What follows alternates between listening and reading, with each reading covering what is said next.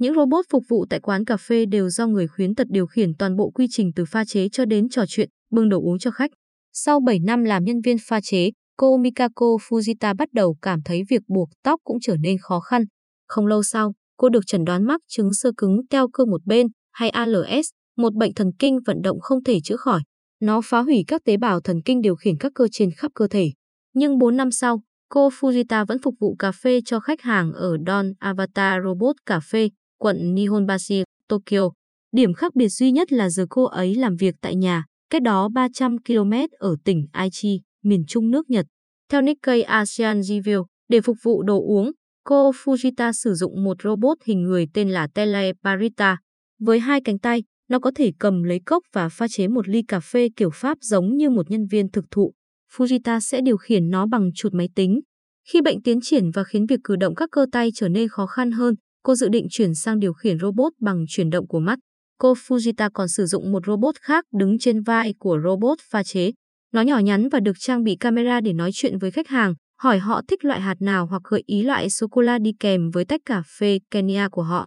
Nó có tên OriHime, cao khoảng hai mươi xăng-ti-mét. Kể từ năm hai nghìn không trăm mười tám khi làm việc thông qua OriHime, cô Fujita cảm thấy mình có thêm niềm hy vọng mới. Tôi chưa bao giờ tưởng tượng được việc pha cà phê từ xa. Cảm ơn sự ủng hộ của mọi người. Nó mang lại cho tôi rất nhiều niềm vui khi tôi pha cà phê cho ai đó và họ nói rằng nó rất ngon, cô Fujita nói.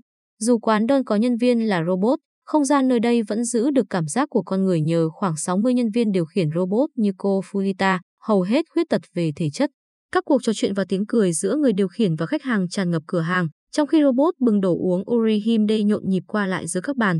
Quán Don được điều hành bởi Ory Lab. Quán khai trương hồi tháng sáu, sau khi tiến hành bốn thử nghiệm từ năm hai nghìn không trăm mười tám, cửa hàng nằm cùng tòa nhà với văn phòng của công ty. Vì vậy, các nhà phát triển có thể nhanh chóng thực hiện bất kỳ điều chỉnh nào trên robot nếu cần. Nhà sáng lập Ory Lab, Yoshifuji là một kỹ sư từng trải qua ba năm rưỡi phải ở nhà vì bệnh tật thời niên thiếu.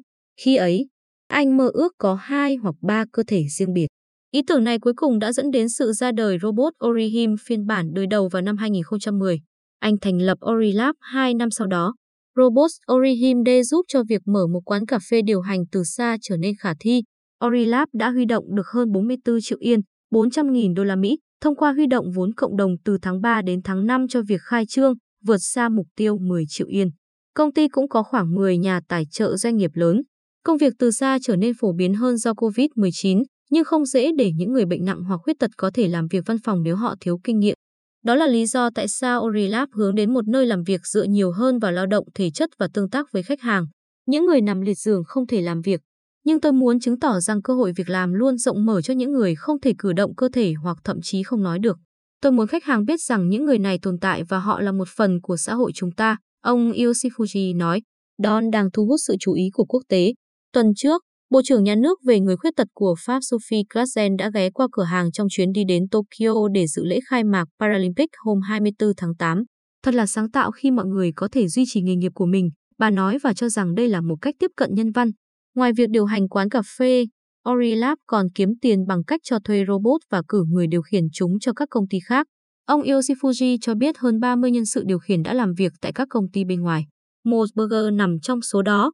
Đại diện nhà điều hành Minako Morino cho biết chuỗi này có nhân viên khuyết tật tại các quán ăn và văn phòng, nhưng ý tưởng về việc nhân viên làm việc từ xa cho một trong những nhà hàng của chúng tôi thật đáng ngạc nhiên. Chuỗi này đã giới thiệu OriHime trên cơ sở thử nghiệm tại một cửa hàng ở Tokyo vào tháng bảy năm hai nghìn không trăm hai mươi như một cách để giải quyết tình trạng thiếu lao động và giảm tương tác trực tiếp khách hàng và nhân viên trong thời kỳ đại dịch. Khách hàng có thể đặt hàng thông qua robot, nhận các đề xuất và hơn thế nữa. Khách thậm chí có thể chỉ trò chuyện với người điều khiển mà không cần đặt hàng. Đại diện Morino nói và cho biết có những người hâm mộ đã ghé thăm cửa hàng để trò chuyện với một người điều khiển.